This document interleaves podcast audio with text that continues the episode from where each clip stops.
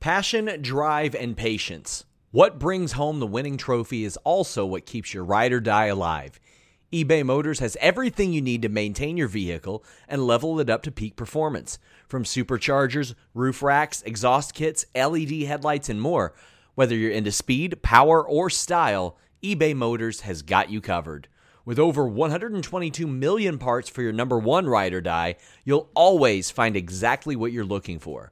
And with eBay Guaranteed Fit, your part is guaranteed to fit your ride every time or your money back. Because with eBay Motors, you're burning rubber, not cash. With all the parts you need at the prices you want, it's easy to turn your car into the MVP and bring home that win. Keep your ride or die alive at ebaymotors.com. That's ebaymotors.com. Eligible items only, exclusions apply. Again, that's ebaymotors.com. BetMGM has an unreal deal for sports fans in Virginia. Turn $5 into $150 instantly when you place your first wager at BetMGM. Simply download the BetMGM app and sign up using code Champion150. Then place a $5 wager on any sport. You'll receive $150 in bonus bets, regardless of your wager's outcome. And if you think the fun stops there, the King of Sportsbooks has plenty of surprises in store. Check out daily promotions, same game parlays, live bets, and so much more. Download the app in Virginia today and get $150 in bonus bets instantly from your first wager. Only at BetMGM. BetMGM and GameSense remind you to play responsibly. See BetMGM.com for terms. 21 plus only, Virginia only. New customer offer, subject to eligibility requirements. Rewards are non withdrawable bonus bets that expire in seven days. Please gamble responsibly. Gambling problem? Call 1 800 Gambler. Promotional offer not available in Washington, D.C.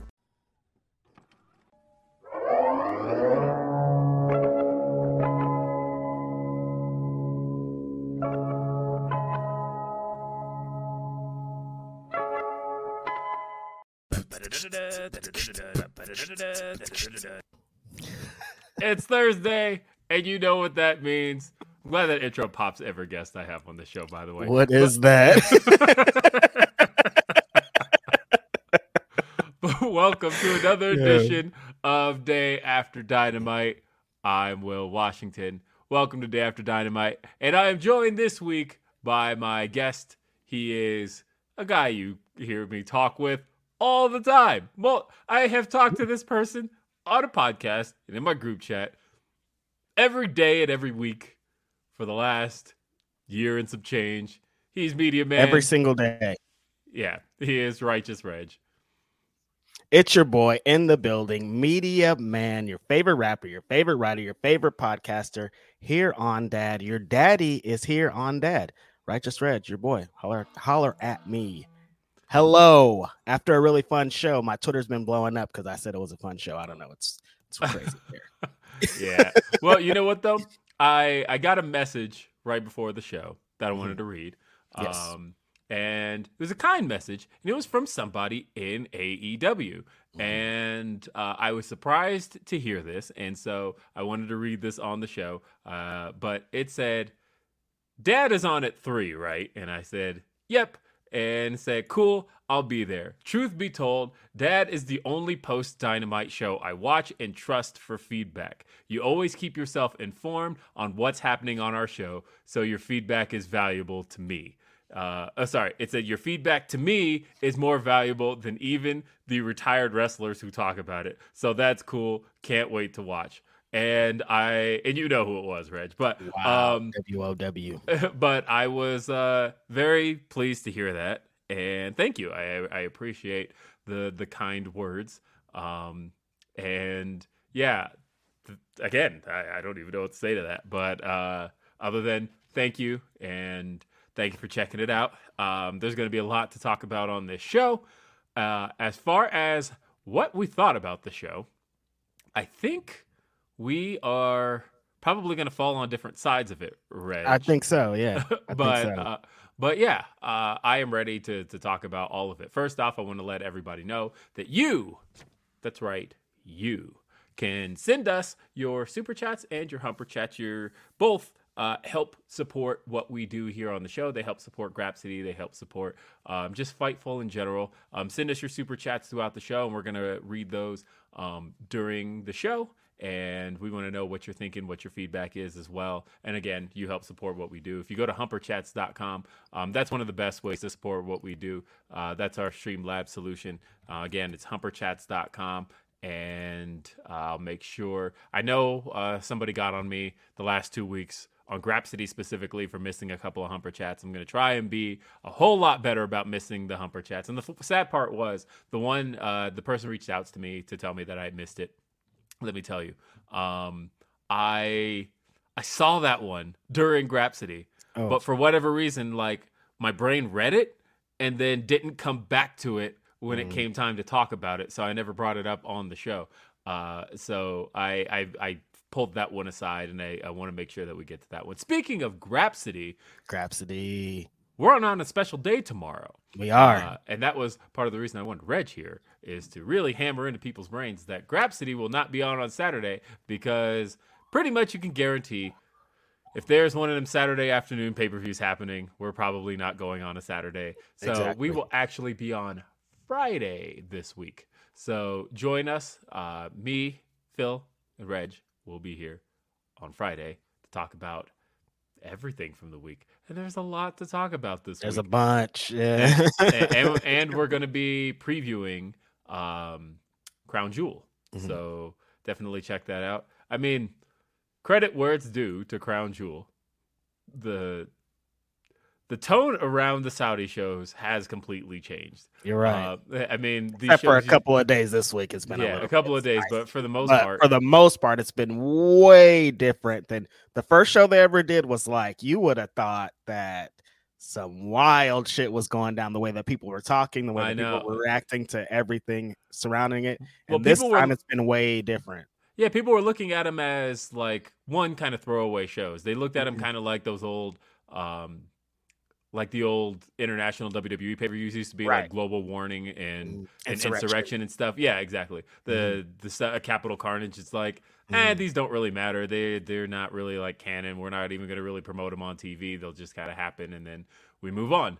Uh, but then no, these like greatest Royal Rumble was probably that because no one's ever referenced Braun Strowman as a Rumble winner again. Mm-mm. But uh, after that, they have pretty much just become mainline shows mm-hmm. and mm-hmm. nobody's really angry about them anymore. They have just kind of fully been accepted into the the lexicon of you know you're uh, gonna get some big giant wild match so people are kind of like they're actually interested in the shows now because they're like what could happen? Like we've seen Shawn Mike baldhead Shawn Michaels before so it, we can see anything.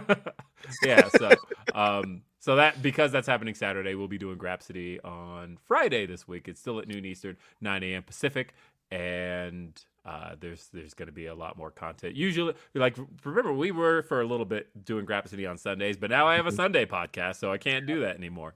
So uh, either way, busy, again, busy, busy man over here. I know. Uh, I have. I'm doing five regular podcasts at the moment, and then uh, I guess a little bit of a way ahead of time announcement. I'll be on the Survivor Series post show. So that week I did a count. I'll be doing six podcasts that week. Wow. Uh, and I just I podcast a bunch. You know who also does a lot of podcast content and also just does a lot for Fightful in general. He's just somebody we are incredibly thankful to have around.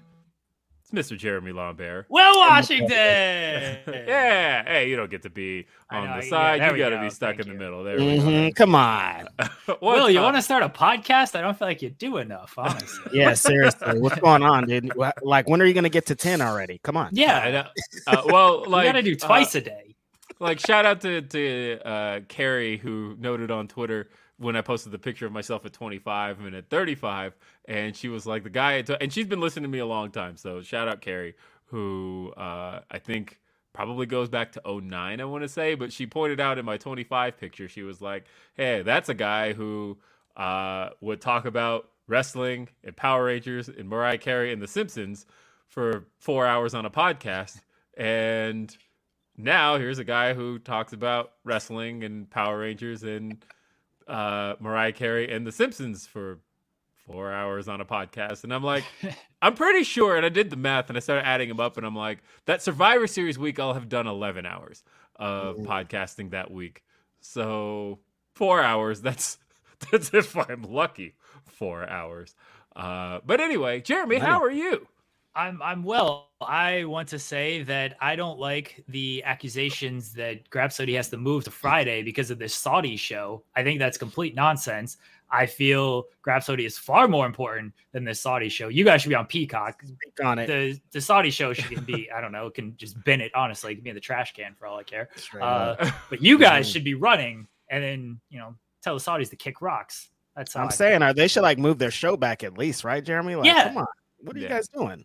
I, I don't I don't get it. No one wants to see Logan Paul. Even though oh, I Although he's gonna win the title, go title. over, yeah, I'm trying to see him Yeah. go over so He's gonna win the title. wait, wait. Wait! No one wants to see Logan Paul. I could have sworn I sat on a Fightful round table with you, Jeremy, where you were all over this. Where you were mm. like, no, this is the best thing. More freak show wrestling. I Look, want Things has really he gets married and the things just change, change, change. I see. What's I, going I on forget here. a lot of the bits and the jokes that I do. Well, I can't keep this stuff straight. Okay. I think I, I booked Logan Paul to win the title by beating Austin Theory this Saturday, and then Logan and Cody at WrestleMania uh, is going to be the Whoa. headlining match. Huh? That's where I'm going. Wow. Rock and Roman, Logan and Cody for the title. That's that's where I'm at with things. out the window with that one, huh, Jeremy? I see what's going I, I can't keep track of all the stuff that I do. You got to get a know, little though. notes app or like a little journal or something to connect them. Connect them all. Yeah. No one pays attention to me. I say whatever I want. People are just like, ah, ha, Mhm. Jeremy, he's hilarious. Right. Hey, Jennifer That's wants how to mention, she says, uh, can we just talk about how amazing Reg's hair has been looking lately? Oh, thanks, Jennifer. Yeah, I Can we talk appreciate about how amazing Reg is? Mhm. Reg is I mean, you know, what's up? Absolute best. Yeah, has, has has there been a change in the hair routine? Have you just tightened? What's no, going on? I nothing really. I don't know. I don't know. I have to get dressed for because we have a video podcast. That's it, and I just do my hair. Damn You video. get dressed up for this stuff? I mean, I got to put on a shirt and you know my Oh, hair. fair. Yeah, it's it's unfortunate. Sometimes I'm just wish like we were just all audio because I'd just be naked in my bed. all of these podcasts. I mean, the thing is, I would say we don't know what can pants you, tell, got but on. Do you have pants on, Reg? I do have pants on. Yeah, I I'm do only gonna- have okay. pants on. I'm only gonna throw Anthony Scats under the bus, but there was one time where we were doing a podcast and uh and it was just audio and we I think we were talking about Christian or something and he did the like chest slap of Christian, but it sounded like bare skin and we're like, whoa, whoa, whoa, whoa stop. this guys, do you have a shirt on doing this show? Because there's no way you do. Mm-mm. And uh yeah. I mean, whatever, who actually cares? I'm with Reg. If this stuff was audio only, I'd be in underwear maximum. I'm I mean, the thing is, hey, point. You have no idea what's from the waist That's- down. I know. That's what I'm wondering. Do you, do you have pants on, Will? No, I I have pants on all the time. Like I just like I, I you never know when you might have to quickly jump up and then like our podcast is over immediately. So you- I I am in uh gray sweatpants mode. Um, Same? So yeah. yeah, Yeah, so- Will. it's that time of year. I see. you It yeah, is. Hell yeah. yeah. No, I just I like literally right before this, I just I want to say finished the workout, but also like didn't really finish because I looked at the clock and was like, oh, the show's not gonna happen if I don't like stop. So Oh, jeez. What do you have pants going on? on here? Sweatpants. You have pants on? Oh Yeah, my Hey, god! look at Come on, you Come on, guys! Gray sweatpants season. sweatpants crew, y'all are being weird. But listen, listen. I came here to fucking party. Right here, Reg.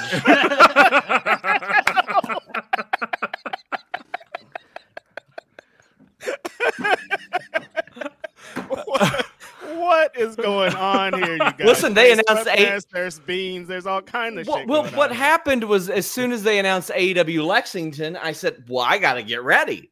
I got to get ready. I'm not going to pay for those Rupp Arena snacks. There's no way. So what I'm going to do is I'm going to get my paper plate. I'm going to get my aluminum foil, Yeah. and I'm going to like pour them on the plate. I'm going to take a mm-hmm. plastic fork, and I'll just carry that in. I'll run into no problems at all. well, you are SRS. They'll let you in with the beans, I think. So I was I was in Toronto and I went with one of my friends and she was like, "Oh, yeah," uh, like because I wore a fanny pack through the airport and all that stuff." She's like, "Oh, you didn't bring that." I said, Well, you're not allowed to. And she goes, Well, we don't shoot each other here, so it's not a concern. Oh. She was like, So you don't have to worry about taking clear bags, fanny packs, all that stuff. And I was like, My God. I was like, if Reg moves to Canada, think I of know. think of all the, the the stuff he could farm and Um, just man. smuggle in. It's looking better and better every day, honestly, SRS over there in Canada. So who knows? I mean, look you know what though? I I was literally just looking at Toronto flights this morning because uh, as the folks may or may not be aware, but the one and only Miss Mariah Carey is uh, going on her. This is Will's time to shine. It is my time to shine. But look, she doesn't do concerts that often, but she announced at first it was uh, two concert dates, and I'm looking for the Merry Christmas album. Ah, there it is. Um, Listen. Merry Christmas to you. I Um, wasn't supposed to tell you this, but Jimmy got his wife second row seats. Wow. Look at Will's Oh, the face. sh- look, look on Will Washington's face. Oh my gosh. He's about to cry on this show. Oh no. And he would have got her front row, but they had already sold them. Oh my goodness.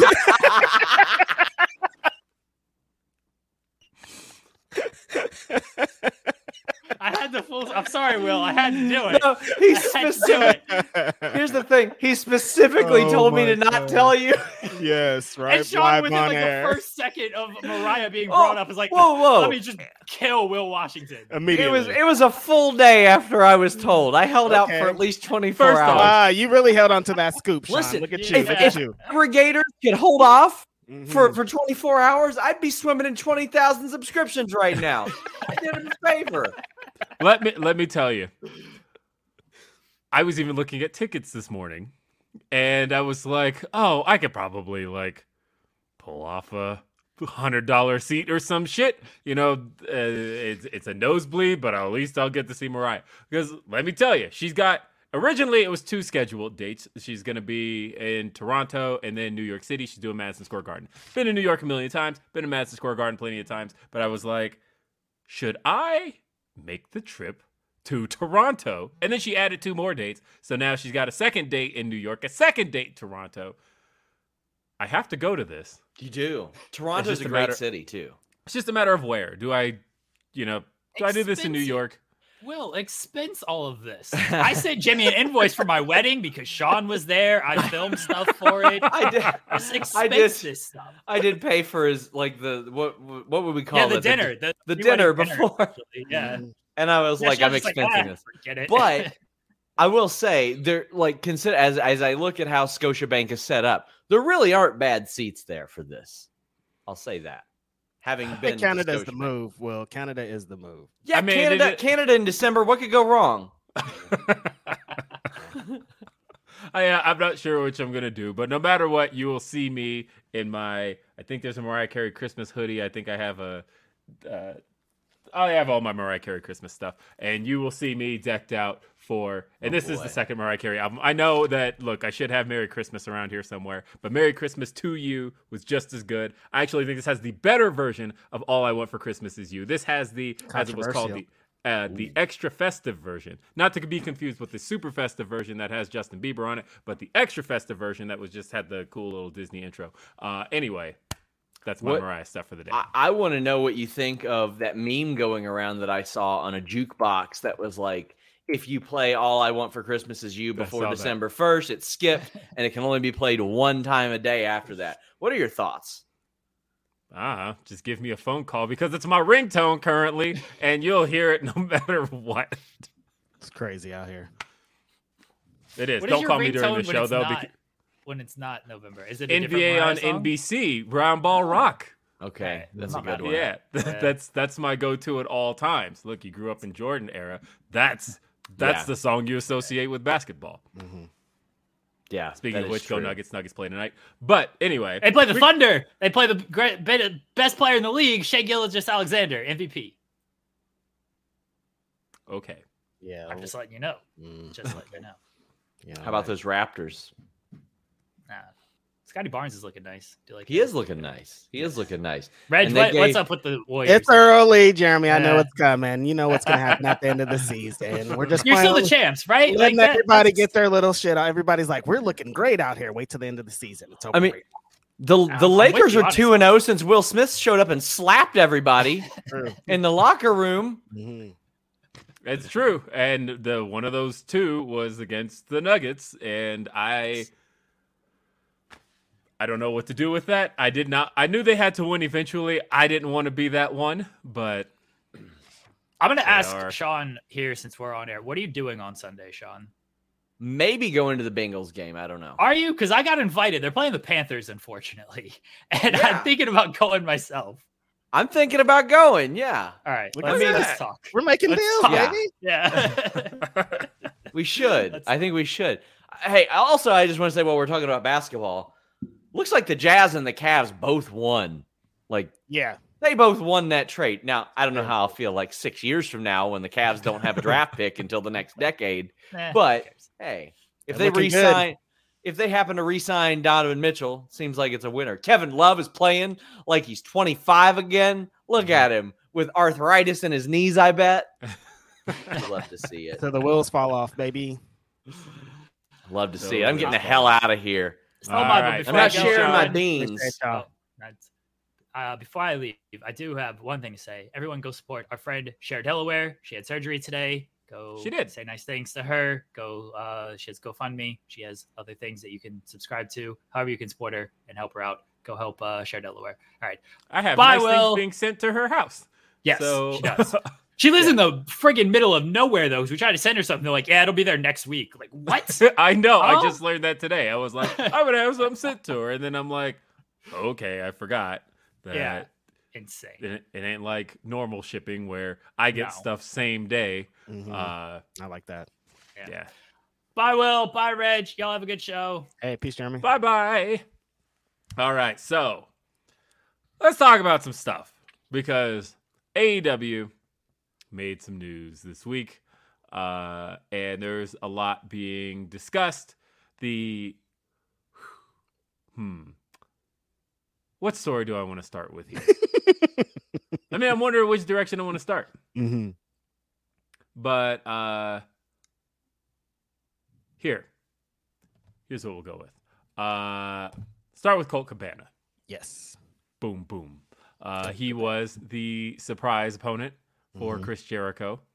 Some people, uh, Jason to us, uh, may have guessed that.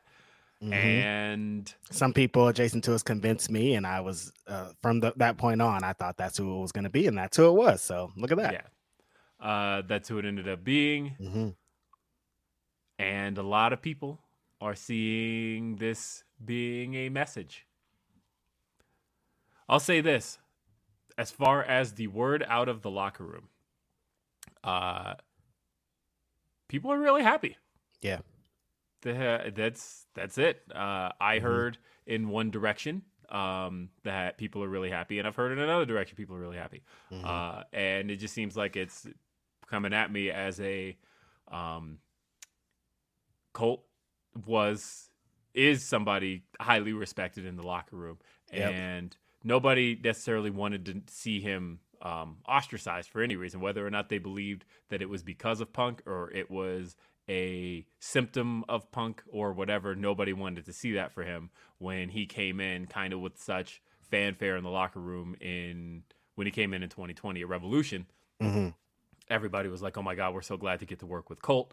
And Colt was a big help behind the scenes. A lot of people just liked having him around. Another so- veteran that's on the roster that can double as a wrestler and as someone that's been to all the shows. So, you know, you can go towards him. Yeah, people were pretty upset, I think, in the beginning when all this started happening because of this, everything we're saying here. They love Colt Cabana and they were like, they didn't want him to get caught up in this thing that he doesn't really have any control over. It's like, it's not his fault that he's in this position to be sent away somewhere. So, yeah, it's been pretty great reception. That Trent tweet, I think people were kind of navigating to of him being like for the boys because like that's a th- this whole thing just seemed like a morale boost for you know across the board. So I think Yeah, that that's a great thing, you know.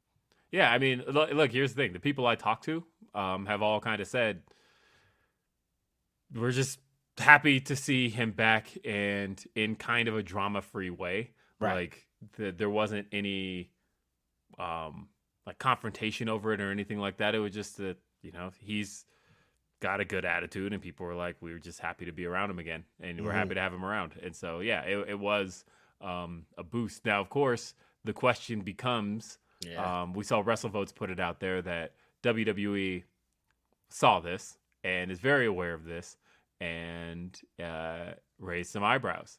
You know, because what could this mean? Does this mean that they have officially drawn a line in the sand? Does this mean that uh, they pretty much have decided in favor of the elite and CM, uh, uh, the elite and Colt Cabana versus CM Punk? Um, time will tell. hmm I don't know that necessarily to be the case. It doesn't feel like it to me, honestly.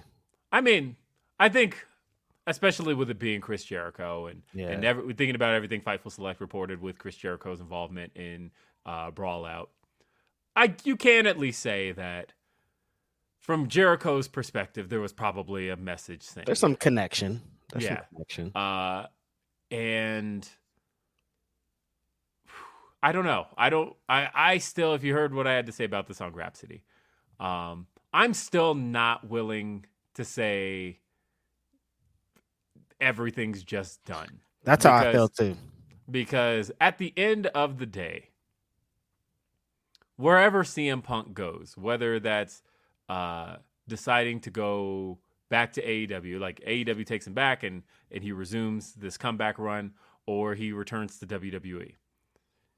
Either one is going to have to be some kind of water under the bridge, right? Like it's Yep. not like Punk left WWE on great terms, and it's not like Nobody's Vince- accepting him back with open arms. like Vince is gone, yes, but also he had problems with Hunter too. Like it's not as if either any place CM Punk goes to wrestle that's not just like New Japan, I guess, is gonna be a pill for somebody to swallow. Yes. And I'm not sure who that's going to be.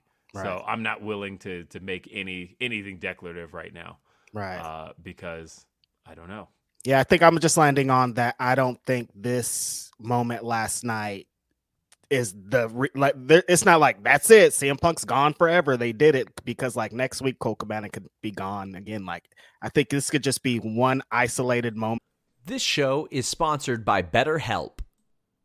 If you had an extra hour in your day, what is the first thing that you would do? Read a book, take a nap, play some video games, do something for a friend, volunteer. A lot of us spend our lives wishing that we had more time. But the question is time for what? And if it was unlimited, how would you go about using it? The best way to squeeze that special thing into your schedule is to know what's important for you and to make it a priority. And therapy can help you find what matters to you so you can do more of it. Therapy is so valuable. It's gotten me through some tough times, really helped me reflect on things that are important, specifically with BetterHelp. If you're thinking about starting therapy, give BetterHelp a try. It's entirely online, designed to be the convenient, flexible, and suited to your schedule. This is so beneficial when you've got that crammed schedule and you can't even imagine finding that extra hour. You can do it all from home. Fill out a brief questionnaire, get matched with a licensed therapist, and switch therapists at any time for no additional charge. Learn to make time for what makes you happy with BetterHelp. Visit betterhelp.com slash fightful today to get 10% off your first month. That's betterhelp, H-E-L-P dot com slash fightful. It's so flexible and it can help you find that social sweet spot with BetterHelp. That's betterhelp.com slash fightful. BetMGM has an unreal deal for sports fans in Virginia. Turn $5 into $150 instantly when you place your first wager at BetMGM. Simply download the BetMGM app and sign up using code Champion150. Then place a $5 wager on any sport. You'll receive $150 in bonus bets, regardless of your wager's outcome. And if you think the fun stops there, the King of Sportsbooks has plenty of surprises in store. Check out daily promotions, same game parlays, live bets, and so much more. Download the app in Virginia today and get $150 in bonus bets instantly from your first wager only at BetMGM. BetMGM and GameSense remind you to play responsibly. See BetMGM.com for terms. 21 plus only, Virginia only. New customer offer, subject to eligibility requirements. Rewards are non withdrawable bonus bets that expire in seven days. Please gamble responsibly. Gambling problem? Call 1 800 Gambler. Promotional offer not available in Washington, D.C. That does make the the the it, it helps Chris Jericho with the locker room's morale if he has Colt Cabana come out, has this big moment, but that doesn't mean anything for anything to me. Like that's mean, just I- this I- one isolated moment for me because it's pro wrestling. So We're we're still a ways off from CM Punk being a factor in anything. Exactly, just because he's still hurt. Uh, Mhm. so whether you know he comes back and I mean whatever they have to do when it comes time for him to return, right, I don't know what that's going to end up being. But for now, um, like we're still a lot of month, like six months off of that, right? Like so, the whole wrestling Yeah, landscape can change in that time. You know, yeah, it's a severe injury. Like Mhm. there, guys, there are contracts up in the next six months Yep. that uh, that could also be a big factor. Um, Yep. Mhm. and yeah we we just we don't know we don't know really anything uh well, well i take that back we know some things yeah, we know something. Uh, well and and just in regard to the show we know some things right. uh and first off i want to read van twin blade he sent a super chat that says i have a joke what is Shibata's favorite bread Shibata Pretty good, Van Twin Blade. I'm not mad at it. It's I'm that after dynamite, so it works. i'm a little mad at that actually The joke, Um, you don't like it? You wanted to get that off? I. No, I understand. Yeah. Um, let's see. We've got a humper chat. Uh, this one is from Dana. It says, uh, for dad, that's me. Um, it says, without a full field, who do you see winning the full gear eliminator tournament? When it was announced, I immediately went to an Ethan Page Ricky Starks final, but with no attempt being made to heat up Starks like they have Page, I'm not sure. Um, well, they're supposed to announce more participants this week. I still think Ricky Starks could win it depending on who's in it. Um, Definitely. I mean, it all depends on. I think if we're pretty set on the idea that MJF is winning the title, who do you see being a big enough? So let me look at the calendar really quick. So, Full Gear is November 19th. Mhm. So then that means there'll be one, two, three episodes of Dynamite between Full Gear and uh, Winter is Coming, which is December 14th. And so it becomes a case of who do you see having, I guess, the best potential three week program with CM Punk? Like, obviously, at CM Punk with MJF. Um, like, it's something that's obviously going to end very quickly. But who do you see being able to have that program with him? Um, I would like to see it be Starks. I don't know. Uh, I feel like that's really the only way to make sense of him just like not being around after beating Hobbs, and now Hobbs Right. is around.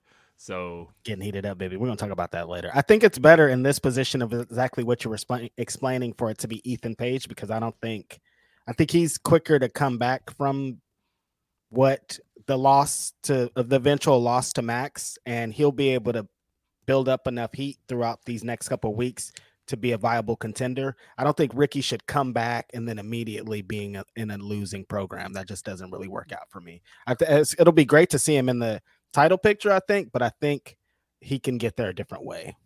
Yeah, I could see that.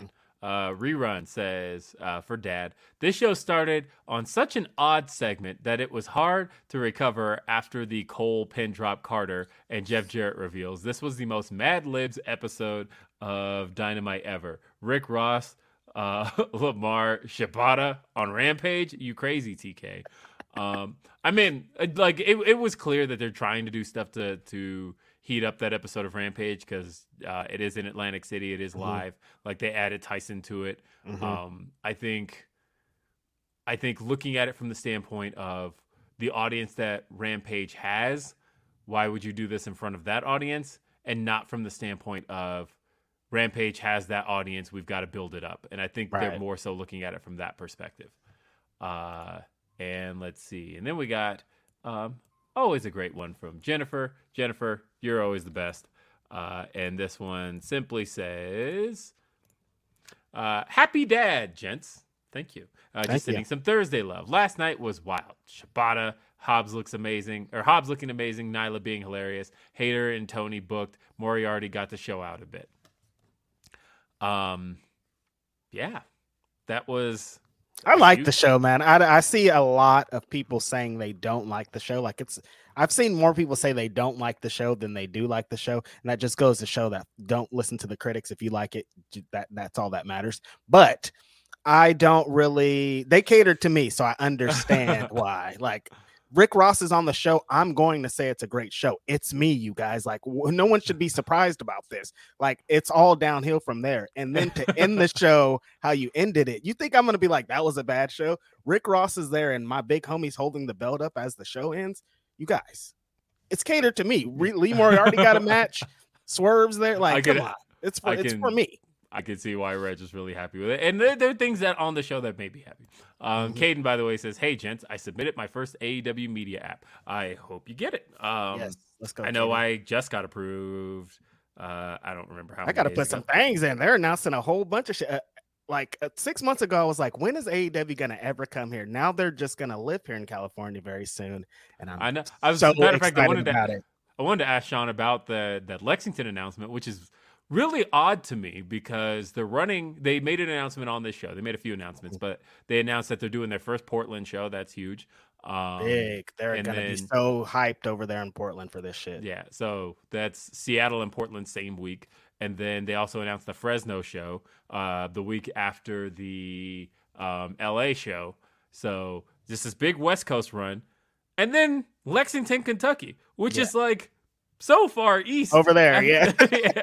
It's like yeah, we're gonna do all these West Coast shows, and then not even stop anywhere along the way. We're just hitting Kentucky. Mhm. And I thought that was a really interesting one. And these are all the bigger arenas.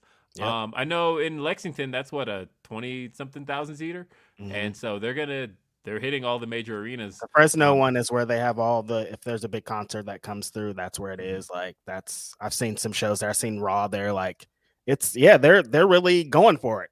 It's not Yeah. the small places. Like they're going for where the arenas is, where, where the arenas are. And I'm just excited because it's new markets, man. I get. I like. I love you guys in Texas, but every two three weeks in Texas is crazy. like we like stuff over here too. Like come and enjoy the West Coast. So. I mean, I will say they hit like uh, right off the bat. They're really trying to, um, because as a matter of fact, Well, this segment on, that the me- first segment of the show is going to lead us into uh, Yeah. some more live events talk. So yeah. So I'm trying to think about this for a sec. Uh, so they announced two. So what? That's five shows that are announced for 2023, and Mhm. the only one of them that's at our- an arena they've already hit is um, Kia Forum uh, Right. in LA. But Mhm. otherwise, it's all new venues just to start. So it's like kicking off 2023. They're trying to kick it off with a, all right, AEW is hitting new markets, and hell, even to end 2022, um, the they're hitting Denver, right? Mhm. And like, uh, granted, while I was annoyed that they said uh, making our Denver debut, and I'm like, nope, you guys were here three years ago, but it had been three years, and all that was pre-pandemic, and so I can absolutely see how somebody like didn't even realize. could be a new show. Yeah. Yeah, it's like, oh yeah, we haven't been to Denver. It's like, what you have, Mhm. um, and the uh, that that was the second to last show before the pandemic, and so we're really trying to forget about one. that. That's why. So we're just like, nope, it's new. This is the first time ever. Yeah. Don't remember the first time. I and I was there at that show, and I remember a lot of people disappointed that Kenny didn't wrestle Mhm. because Kenny had broken his hand at Revolution Shit. Mm-hmm. punching the mat, and so. I mean, pro Hey, wrestling. man. I, I, hey, remember Randy Orton was doing his like Yep. shoulder thing? I mean, he was doing Mhm. his like pounding the ground, and then all of a sudden dislocated his shoulder. Shit happens on your own. Sami. Zayn, remember he did his entrance and just threw his arm and he dislocated his shit. Yeah. Like, yeah, it's hard out here. Yeah, it's just, it's wrestling. So what happens? Mhm. Um, but yeah, I remember people were really disappointed that Kenny didn't wrestle on that show. But otherwise, that was the because I remember the main event was a lot of fun. It was scheduled to be Moxley and it's just funny because this match could take place today and you wouldn't even know the difference. It was world champion Jon Moxley teaming with Darby Allin to take on Chris Jericho and Sammy Guevara. Literally a match that if they had it tomorrow on Dynamite, you'd be like, okay, that makes sense. Mhm. Yeah. Uh, and then they jumped Moxley during his entrance. The inner circle did, so it ended up being a handicap match. Darby versus the inner circle, Mhm. and Darby that was when he did the hot tag to himself, um, which was a cool little moment. Mhm. Anybody that remembers that? So the that- question off of that is, do you think Kenny Omega's gonna be at this one? Yes, of course. And that's where we're going here.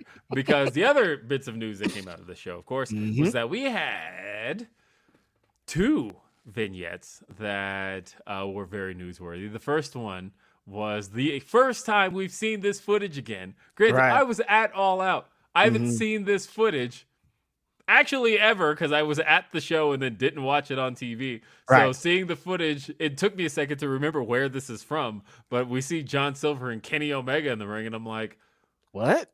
what?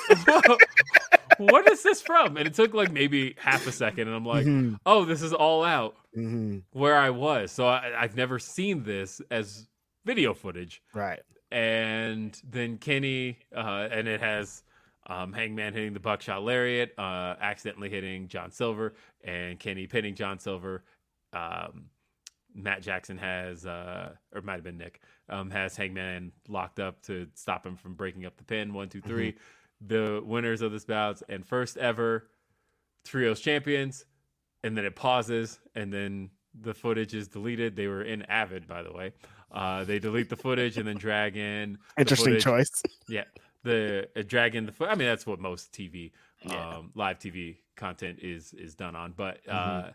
we then see the footage replaced with Death Triangle winning the trios titles from Best Friends, and then they cut to a graphic of a live event that had the elite with the belts in the middle, and then they're deleted from it and replaced Mhm. with Death Triangle. And then we cut to the AEW graphic again, the logo. The E dissolves first, and then the rest of it dissolves. I think that should have been a clearer sign because a lot of people were wondering what the So stuff clear. yeah, what last week's stuff was supposed to indicate.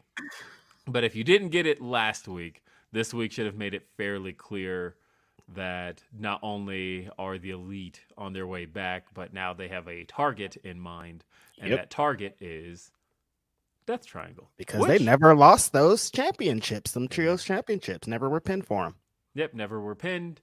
And so it looks like we're going to see Death Triangle versus the Elite. When are we going to see it? Probably full gear. It's a match we've seen before. We saw But at- with the chip on the elite shoulder, you know this is gonna be like, you know, like just them sitting and stewing at home for so these months and coming back and like, all right, we're about to have this match with these guys.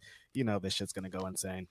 Uh, yeah, and you know, because I was just thinking about how like, do you remember at All Out? The thought on everybody's mind was, "Damn, Kenny is like in the best shape he's like been in Yep. in in years. Damn, Mhm. look at Kenny."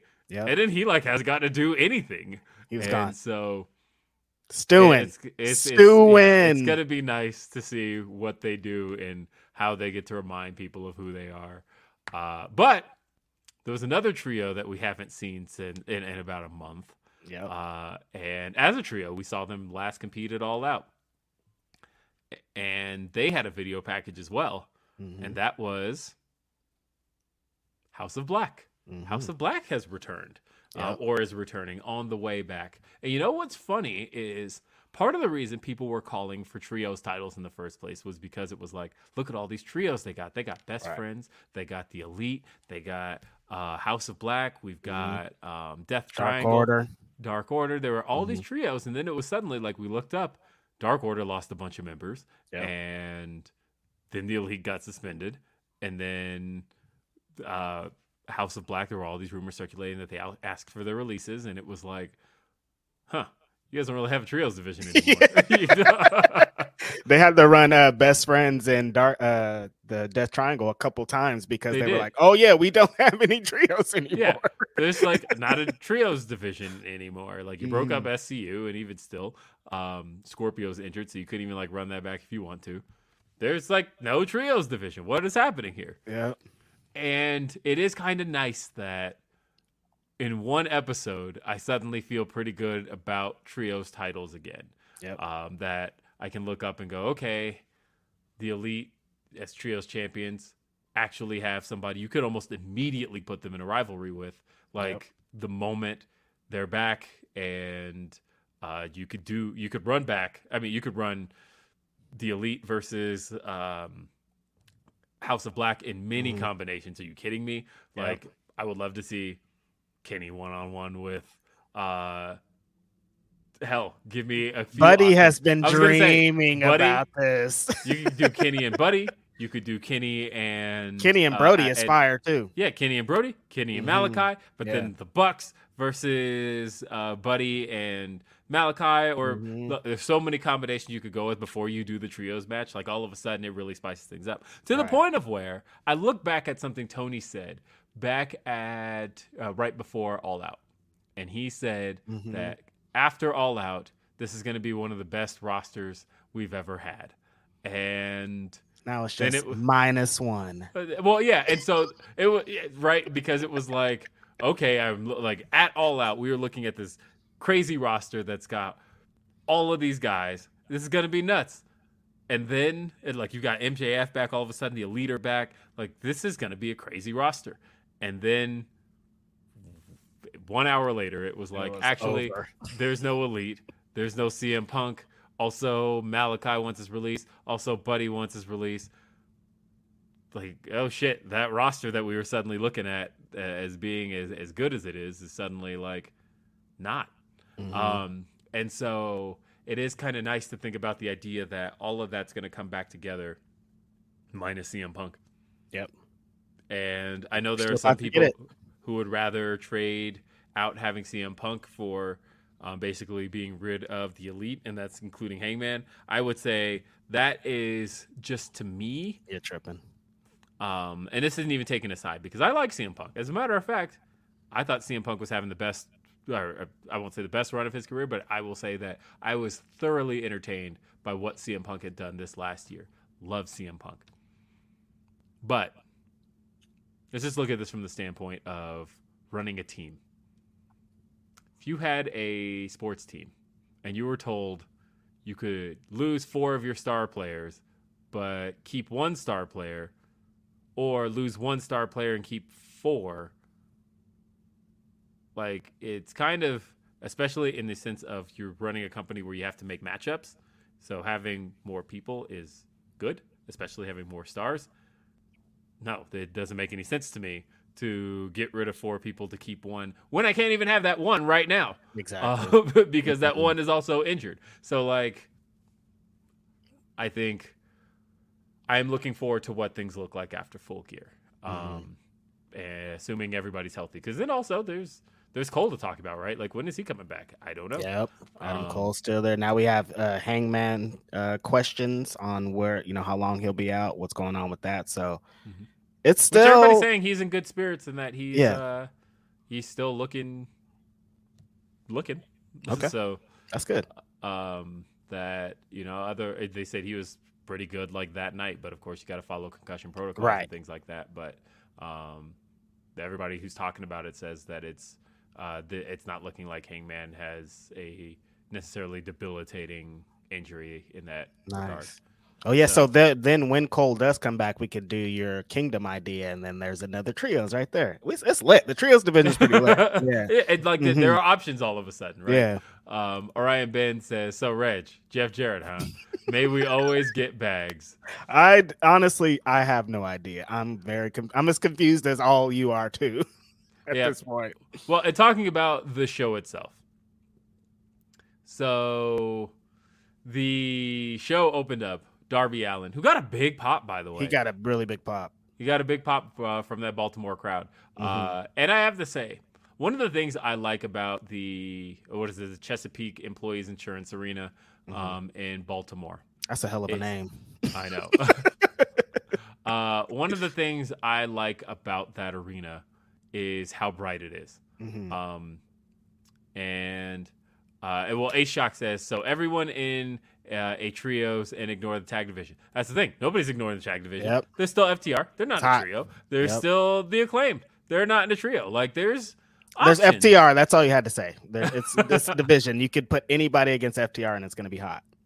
Like, So. But yeah, I, so one of the things I like about this arena is that the backdrop of it is white, And so what's interesting about that is that it gives it a brighter, almost unique view compared to every other arena. Like I know Right. this arena when I see it. Although last time they were in this arena, the hard camera was stage left, and this time it's now stage right, like most arenas are. So it like was the arena we saw before, but almost like flipped from Right. way, uh, the way we had seen it. But yeah, so we saw Darby Allin go one on one in a rematch with Jay Lethal. I Jay like the Lethal's- match.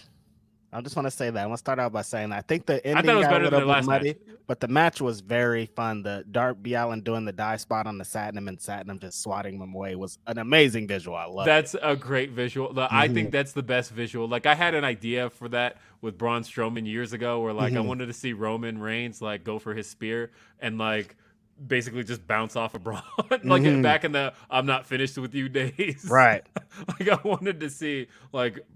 That was a spot I wanted to see. I loved that spot of anybody being Super like, a shredder. huge person being able, but yeah, the super shredder spot. Somebody just being able to completely stiffen their body. Somebody goes for their patented spot and it doesn't even touch them. Uh, doesn't even Mhm. phase them. They don't move. Nothing. Um, and I didn't even imagine that's how that was going to go when Darby went because Darby hitting them dives. Darby when he no, hits he those goes dives, full force. yes, the full force, like it looks like a bullet's coming at you. And for Satnam to basically just take it and he just bounces. The bro I didn't even like he didn't do anything. He was just like off me. That was crazy.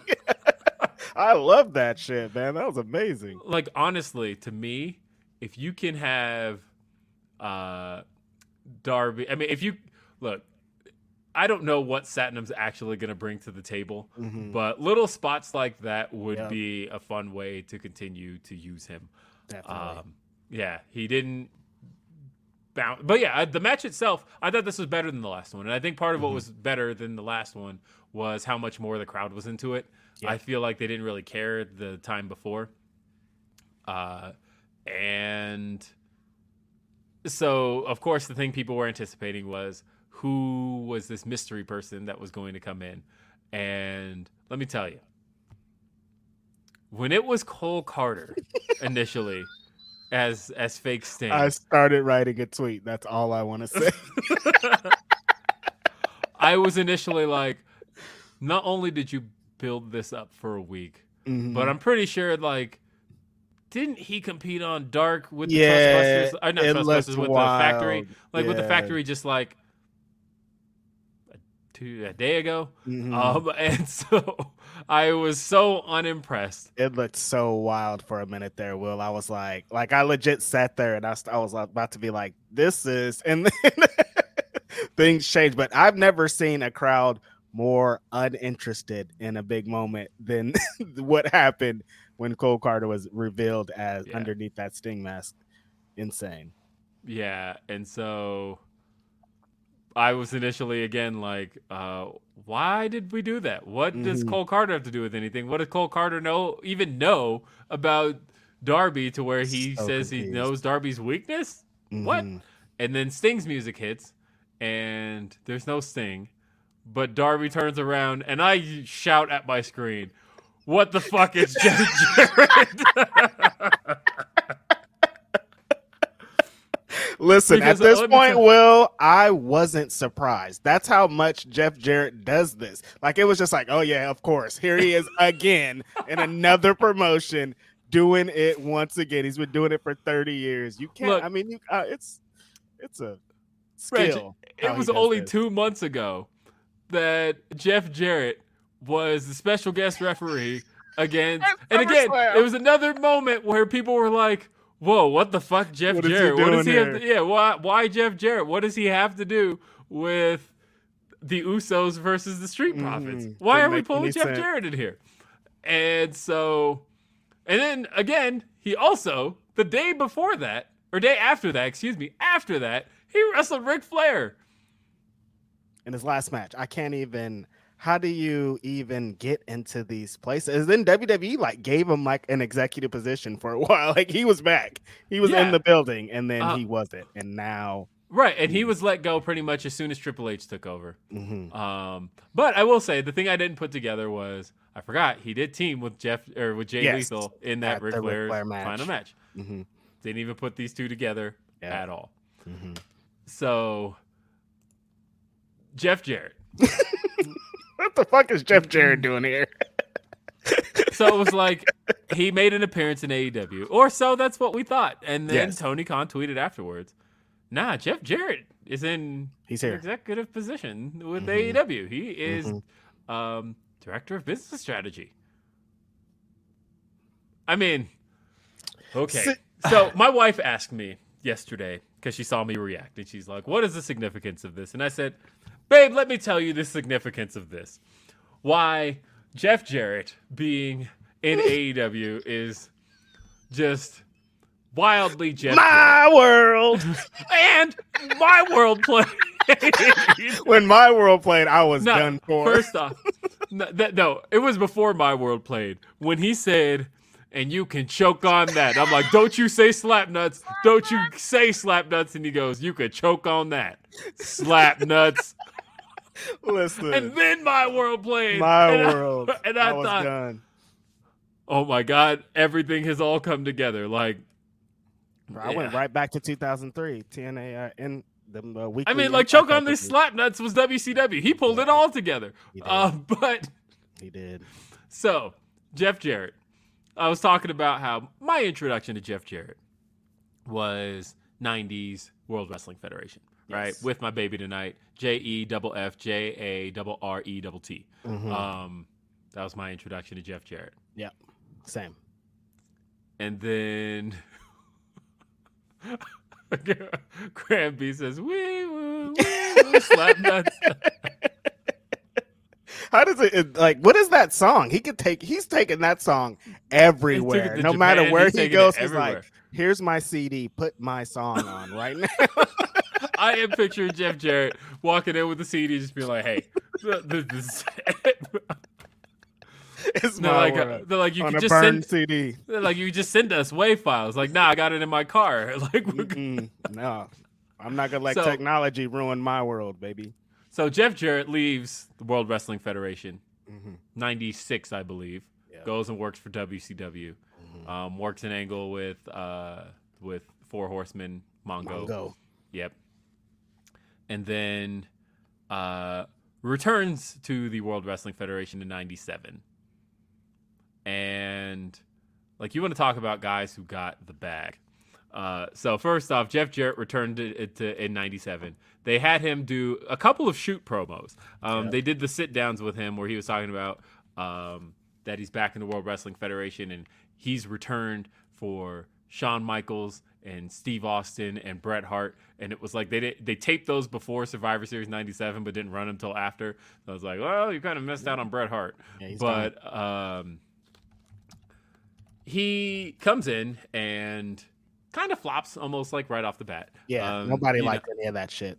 yeah, nobody liked any of that shit. Mm-hmm. He ends up uh, with Southern Justice and uh but I will say 99 or the end of 98 99 when he lost the the hair match to X-Pac and he Mhm. had to get, shave his head. I will say he did kind of a 180 as far as like notoriety was concerned. To me, I know WWE never likes to I mean, um, you got to give talk up Debra a little bit of credit too. Yes, Debra got him over. Are you kidding me? The Mhm. the puppies Mhm. um was it. So um Debra got him very over. To Mhm. the point of where though he was really over 99. He, He was. was. so hated by WWE fans because he'd come out, the fans would cheer for Debra. We want puppies, which is such a crazy chant when you think about like literally you just have fans just chanting we want to see titties. We want and that's titties. like that, that is an interesting That thing. was a chant all the time in 98, 99. We used to hear that, every the week. chant went to like 05. Like mm. Yeah. there'd just be two women having like a banger match at that point, and the crowd chanting, "We want puppies." We want titties. I haven't really thought about that for a long time. That is wild. Oh my god. We want titties. Like women are out there fighting their lives out, and the crowd's just like, we want titties. Like, what, dude? Nasty. I know Wrestling is the fucking worst place ever. Jesus. Sick revelation right there. yeah. Mm. And so Jeff Jarrett, though, he ends up in what was probably his most storied feud in 99, Yeah. which was his feud with Chyna. He is the Intercontinental Champion. He beat um, uh, D'Lo Brown after Mark Henry turned heel and uh, and all of that. So he's the Intercontinental Champion. He ends up in a feud with Chyna. Chyna is extremely over at this point. to the Super point of where, yeah, China was extremely hot. However, what was most interesting about that was uh Chyna was of course still tied to Triple H, hmm and but it was like, but she's getting so over as a baby face, and it was so weird to have her like feuding with Jeff Jarrett earlier in the show, and then but like in the main events accompanying Hunter, and it's like, but we were just cheering her, and now we have to boo her because she's helping Mhm. Hunter cheat, um, and so what was interesting was that Jeff Jarrett, of course, had his good housekeeping match at No Mercy 1999 against Chyna, where this was the first time we ever heard that uh, Jeff Jarrett managed to talk somebody out of the bag. hmm And that was where, um, I guess, and correct me if I'm wrong on this story, but if I remember correctly, Jeff Jarrett was the Intercontinental Champion, hmm but his contract had expired Yes. as Intercontinental Champion. hmm he was scheduled to face Chyna at No Mercy, but wasn't under contract and had no obligation to come in there and like had no obligation to come in to lose to Chyna. They wanted him to come over, but over Chyna with no contract, and he has their belt. Yeah, and he has the belt. yes. And Jeff Jarrett in his I would say most the his biggest achievement bag moment as the story is told that he went into Vince's office an hour later came out with a smile Mhm. and apparently talked Vince out of $300,000 Yeah. to do this one match to drop the title to Chyna. Finesse. Finesse bro. 300K to lose a match. To, to lose to Chyna, hmm and that was it. And then he would never be seen again. You don't have to worry about me again. I'll give you your title, but you have to pay me. And he did. And he went to WCW. And I just thought about on the last episode of Nitro, Vince comes on the show. Oh and my God. fires Jeff Jarrett. Double G, on- double O, double N, double E. Gone. 300K. I would have did the same thing, honestly. Yeah. So yeah, then Jarrett works WCW, and again talks WCW into making him the guy, Yeah. and he becomes the main eventer of WCW. They gave him the NWO. He g- gets NWO silver and black. Jeff Mhm. Jarrett becomes the guy. Ooh, the ship was sailed by then, boy. I tell you. And then Jarrett doing his thing. Um, yeah, like I say, he was the top guy of WCW, got multiple world championship reigns out of it. And then WCW is purchased. Vince McMahon is like, I ain't fucking with Jeff Jarrett. Fuck that guy. Get him out of here. Jeff is gone. So Jeff manages to he gets family together, gets all of the boys together, and is like, we're gonna start up a new branch of the NWA that's basically going to center around me. Yep. I'm going to be the champion of this Mhm. promotion, and it's going to make me the biggest star, and it's going to be NWA TNA. But that isn't the biggest finesse he pulled off there. Oh no. Mm-mm. Because you see, somebody had to finance this brand of pro wrestling. And that man managed to talk Dixie Carter, who had nothing to do with pro wrestling prior to this. Nothing. Zero to do with pro wrestling. Mm-mm. And talked her Just a nice lady. yeah, talked her into getting her father in Panda Energy to basically endlessly fund money into this promotion. Yep. Again, Jeff Jarrett, ultimate finesser, Ultimate. got all of this money into starting a promotion that was really a promotion to celebrate him as a main eventer. Mm-hmm. Now it eventually grew beyond that. They ended up hiring a whole bunch of people, including Kurt Angle, and somehow he even has Kurt Angle's wife away from him because Karen Angle is more famously now Karen Jarrett. Uh, and so, what a guy, man. but and then again, he leaves TNA. He starts up GFW, which again, stop. I'm not sure wasn't a part. and following you. They'll follow you and then they'll unfollow you and then they'll follow you again and they'll Yeah. unfollow you. If you know the history of G of that promotion, you know that too. Because I don't know what's going on. Things are weird. and somehow GFW. I'm not convinced it wasn't anything more than like a Ponzi scheme. Right. But he somehow, with GFW, uses that to convince Impact to hmm. merge. Yes. Merge GFW, which doesn't like they had done those those tapings, those few tapings of GFW shows, and then somehow talked Impact into a merger of GFW and Impact. The show for a little bit, for like three weeks, was called GFW Impact. Mhm. And this happened. This freaking happened. Vanessa. and then the there's a nasty breakup. He ends up pulling a whole bunch of stuff back. Impact claims that they destroyed all of the original GFW footage. It's very bad. hmm But uh, and he, Jeff Jarrett ends up going back to WWE. The guys he got three hundred thousand dollars for one match out of, hmm and he gets a position with them, um, working live events. Pandemic happens. Um, he's out of a job for a little bit. Shows resume. He is, um, what is it? It's a VP position of Mhm. live events. Yep. Massive. Mhm. Um, and look, whether or not you can attribute it to him, who knows? But live events went up under Jeff Jarrett. yep. Yeah. Like the, it's a hard thing to deny. Mhm. But again, I just named pretty much every major promotion in pro wrestling since Jeff Jarrett's existed, and he's had a major role there. Yep. The only one I didn't name yet was AEW, where he is now director of business strategy. Yep. And who knows? I mean, if he had anything to do with the uptick in, in the upturn in live events last year, um, then good for him. Obviously, something's you know that Tony Khan tweeted that you know he's going to be working with with Mookie and with um, uh, um, and Rafael and and whatnot, and they're going to be uh.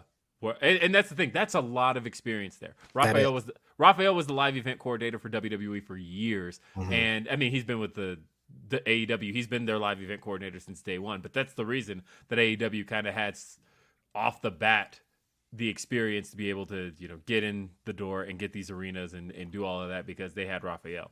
Um, and to have Jeff Jarrett now, who had experience building the live event scene for WWE last year, and then on top of that, um, you also have Mookie, who's just amazing with business strategy. Of course, uh, Mookie founded WrestleNomics and and everything along those lines. So it's just it's a good team.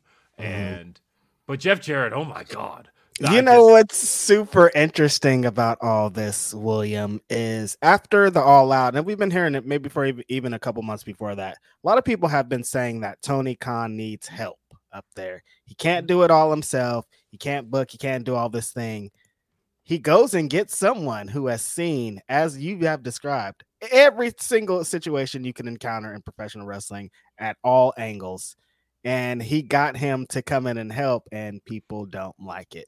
So what are you? I mean, what are you supposed to do in this position? So here's the thing. Uh, as far as people don't like it, I think they as think Jeff Jarrett's going to come in and be the AEW World Champion, and that's not. I mean, and, and you know what though? That's the kind of stuff that would scare me, right? Like, Yeah, I, I don't think he's going to do that. right. But also, like, Jeff Jarrett, We've is- seen it. we've seen him like remember when uh because i became a jeff jarrett hater around late 5 and it Mhm. was because jeff jarrett was yeah I, i've watched impact since the beginning i think people should know i watched when tna impact first showed up on fox sports net i watched it Yeah. every week they had the little uh the fox box they Mhm. actually had a timer on screen when matches did. had a time limit you could see it that was actually kind of a cool thing I liked it. so you had Jeff Jarrett, who was world champion the majority of that time. There were multiple times he should have lost and didn't. I know where this is leading to. So summer of 05, the, there was a gap between FSN. Uh, for those who weren't watching at the time, there was a gap. So Impact was on Fox Sports Net, and it moved to Spike. But uh, it moved to Spike in October of 05. They left FSN, I want to say, at the beginning of the summer. So there were a few months in there where nobody was, um, or where Impact wasn't on TV. And so they started doing this online streaming version of Impact. I will tell you, that was the best stretch Impact has had to this day. They have not topped that as a run as far as television was concerned, as far as what they were creating. Who knew that it was really just because Jeff Jarrett wasn't on TV, so he re- felt like, hey, I gotta nothing. And- but they were putting on great stuff every week. I was really looking forward to the show. I was into that show. The very moment they got back on TV and they got on Spike, Jeff Jarrett becomes champion again immediately, and they hire Vince Russo. And I was like, "What are you guys doing? Mhm. Why did you think that the show you were doing online wasn't working? That show was great." Right. and you decided we're well now we're on TV. Let's put Jeff Jarrett back on, and uh, let's also like they took away the thing I was enjoying most in Impact and TNA, and they instead gave me more Jeff Jarrett Mhm. and more Vince Russo style booking. Right. I don't understand. I, do, I still to this day do not understand what the motivation behind um, all of that was. It was just so. But that was Jeff Jarrett, the performer. Yeah. But again, kind of like Hunter, right? Like Hunter, Mhm. the performer, when given the opportunity to be on top, was always on top, and it was obnoxious. But people love Hunter, the booker. People love Right. Hunter, the businessman. Mhm. And I wonder, like, I'm not. If Jeff Jarrett's going to remain on TV, Mhm. I don't know. I don't. I don't. Yeah, I don't want to see him on TV. I don't. I have no interest in this. If they're doing building to a Sting and Jeff Jarrett match, zero interest in that. But if he's gonna come and help expand business, I'm all for it backstage. But seeing him with the guitar every week is not. I'm not. I Oh, he can't. left Darby in a pool of blood too. He did. He did. Yeah. Yeah. I Yeah. can't see that every week though. Is where I'm yeah, at. can't see that every week. Mm. Um, Bag. He got it. Yeah, he, he did. Jeff Jarrett again, the the ultimate, the ultimate bag getter. So Yes. then we got an announcement. Uh, so it was announced last week that there was going to be a sit down with Renee and uh, and Saraya and Britt, and then we didn't get that um, Mm-hmm. because uh, one of them wasn't in the building, and so uh, they. I mean, and, and I get it. I- It's because um, all of a sudden, and you've heard from people that these these weeks where they're doing both Dynamite and Rampage are tough. I have Uh, heard from people yeah. that it's that they're rough. tou- yeah that they are tough. Mhm. And so what's happening now is that it's like almost like a brand split in a way, except eh, eh, not fully, but it's kind of like a okay, so we'll have some people work Dynamite and we'll have some people work Rampage, and we're not necessarily going to call everybody to both. Right. Everybody's But- not going to just show up to Dynamite just to be there anymore. It's like we're going to bring everybody that's specifically needed for the things Yes. With the live rampage. Britt is working Rampage this week, Mhm. so um, there's some some shifting. But Saraya did say in this segment that uh, when she's asked by Renee, "Are you cleared?" she said, um, "I've been cleared by a lot of doctors, but there's one more doctor that I want to talk to." hmm Yeah. Hmm, Mm, what does that that? mean? What does Uh, that mean? Yes, what does that mean? Um, and She's going to tell us next week, though. No, but we know what that means. The Yeah. one doctor she wants to talk to is Britt Baker, and Yes. she's going to tell her she's cleared, and Mhm. we're going to announce that they're having the match at Full Gear, Saraya versus Britt Baker. We're actually getting Super exciting. three women's matches at Full Gear. Uh, it's going to be Britt Baker and Saraya. We're getting um, Jade Cargill and uh, Nyla Rose, and we did get announced uh, with a video package. Uh, Toni Storm defending the interim women's title against Jamie Hayter. Mm. Very exciting. Everybody's very excited about that match. Uh, all three of those matches are going to be heat, but the Toni and Jamie is going to go insane. Pay per view, they've been set up. Jamie's on this trajectory. The crowd's going to be way into to Jamie. Yeah, it's gonna be. I was gonna say it's gonna be tough for Toni Storm out there because the crowd is behind. I, I think Jamie's going to Jamie's win. right now. honestly, I think she Really? is. Uh-huh. Mm. But I just, oh man, it's so frustrating. See, this is where I get frustrated with everyone getting behind someone, and immediately they have to be the world champion just because we like them so much. Toni Storm's run I know the Toni's run that she's great. been having is amazing. Like she, like like I've said before, everybody's talking about like Saraya coming in or Renee or whatever. Bringing in Toni Storm for this women's division has done more than anybody because she's been consistently every week doing what needs to be done to push this division forward. And that's just being out in the ring, getting time, having competitive, amazing matches. And she has carried that flag like no one else does. The only thing that frustrates me about um, Jamie winning is Thunder because it's like it's this in- interim championship bullshit that it's like yeah, the part that's Ah. going to bug me is that if Jamie wins, Thunder or uh, Toni Storm's title reign never counted. Exactly that, that would be annoying. But that's um, crazy. I will say that Jamie Hayter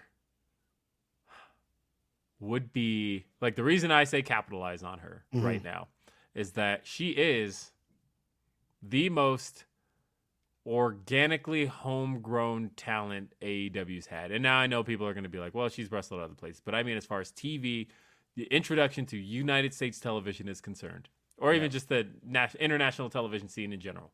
Right. Jamie Hayter became known to fans via AEW. Right. She was introduced, and the funny thing is, introduced to no reaction. Remember when she showed up at uh, when she got her all elite graphic when she first showed up? Okay, I mean she she had those couple of matches on um, Dynamite in 2019. Matter of fact, I'm recalling Jamie Hayter, if I remember correctly.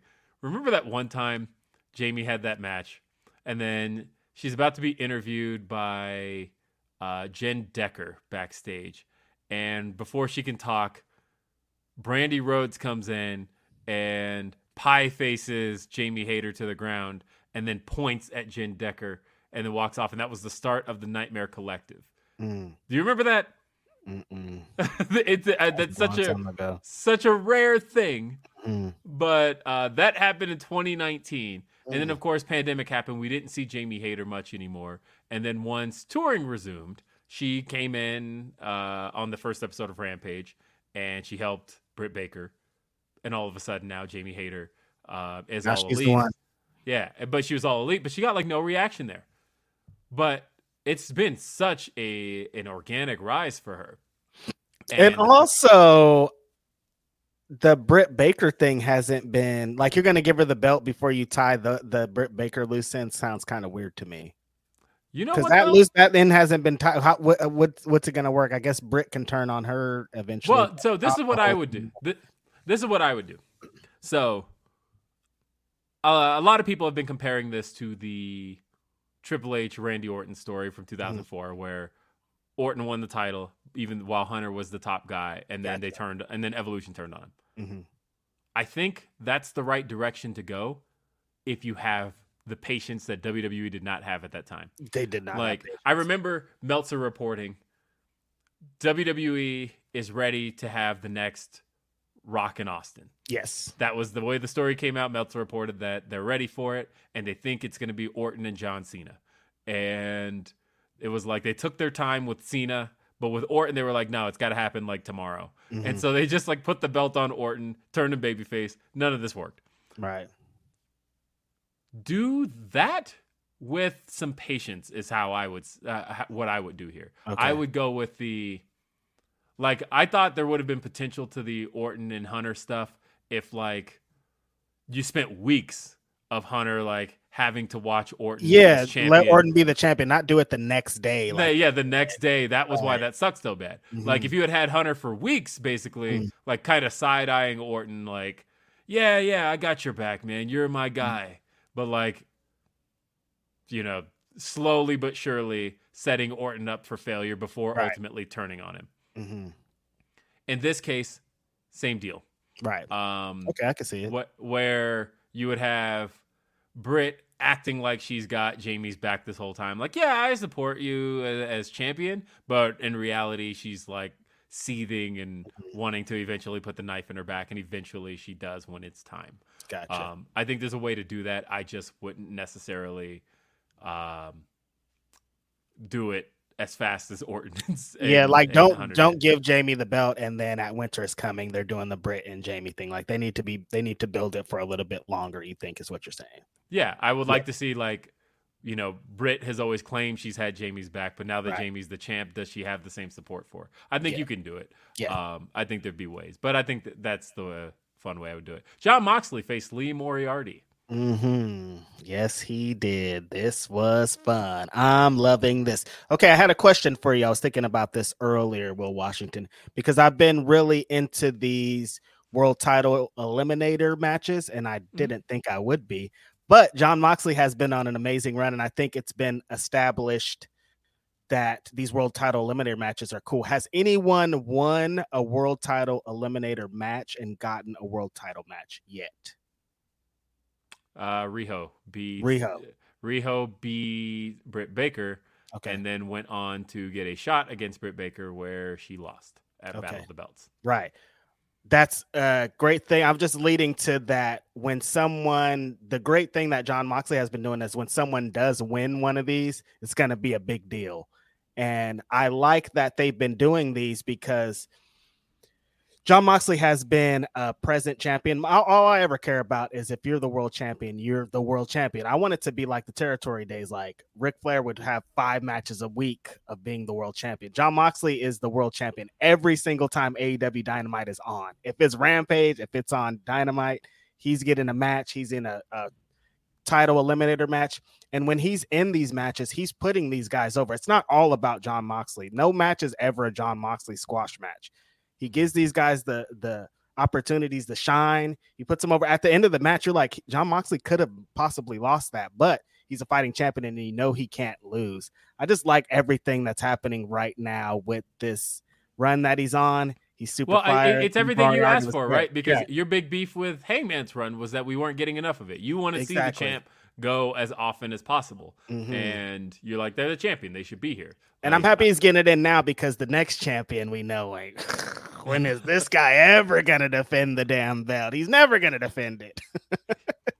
Yeah, I, I love that Moxley is like a not every damn week kind of guy. Yeah. and it's it's a good thing. Um, It's amazing. Moxley, yeah- uh, I, I think we said it before, but Moxley is my favorite AEW World Champion because I think like like Kenny and Hangman had amazing runs, but Moxley is something different. I don't know what it is. I've said it before. I've seen him live at GCW. Something about the energy surrounding this guy is different, man. It's just different. I don't know what the hell it is. I don't know what happened, but he really tapped into something special. Like not a lot of pro wrestlers like exude the energy that he does in the way that he does it. And fans are bloodthirsty for Moxley, man. It's amazing. I love it. Um, and they're pointing out that uh, uh, a couple of other eliminators, of course, Yamashita beat Okay. Thunder Rosa Mhm. at um, Summer Sun Princess this year, and then also um, Eddie and Penta beat the Young Bucks um, Oh. in that non-title match, and then they went on to face the Young Bucks. Oh, the that's titles at- right. Okay. They faced them at Road Rager, Right. And I know that because I was there. Mhm. Um, ooh, and then another one. It wasn't necessarily an official eliminator, but they remember Scorpio Sky pinned Chris Jericho. right. um, and then he went and then he got to- a title match. He got the title match. Gotcha. So like they've they, it's been an established precedent for a long Mhm. time.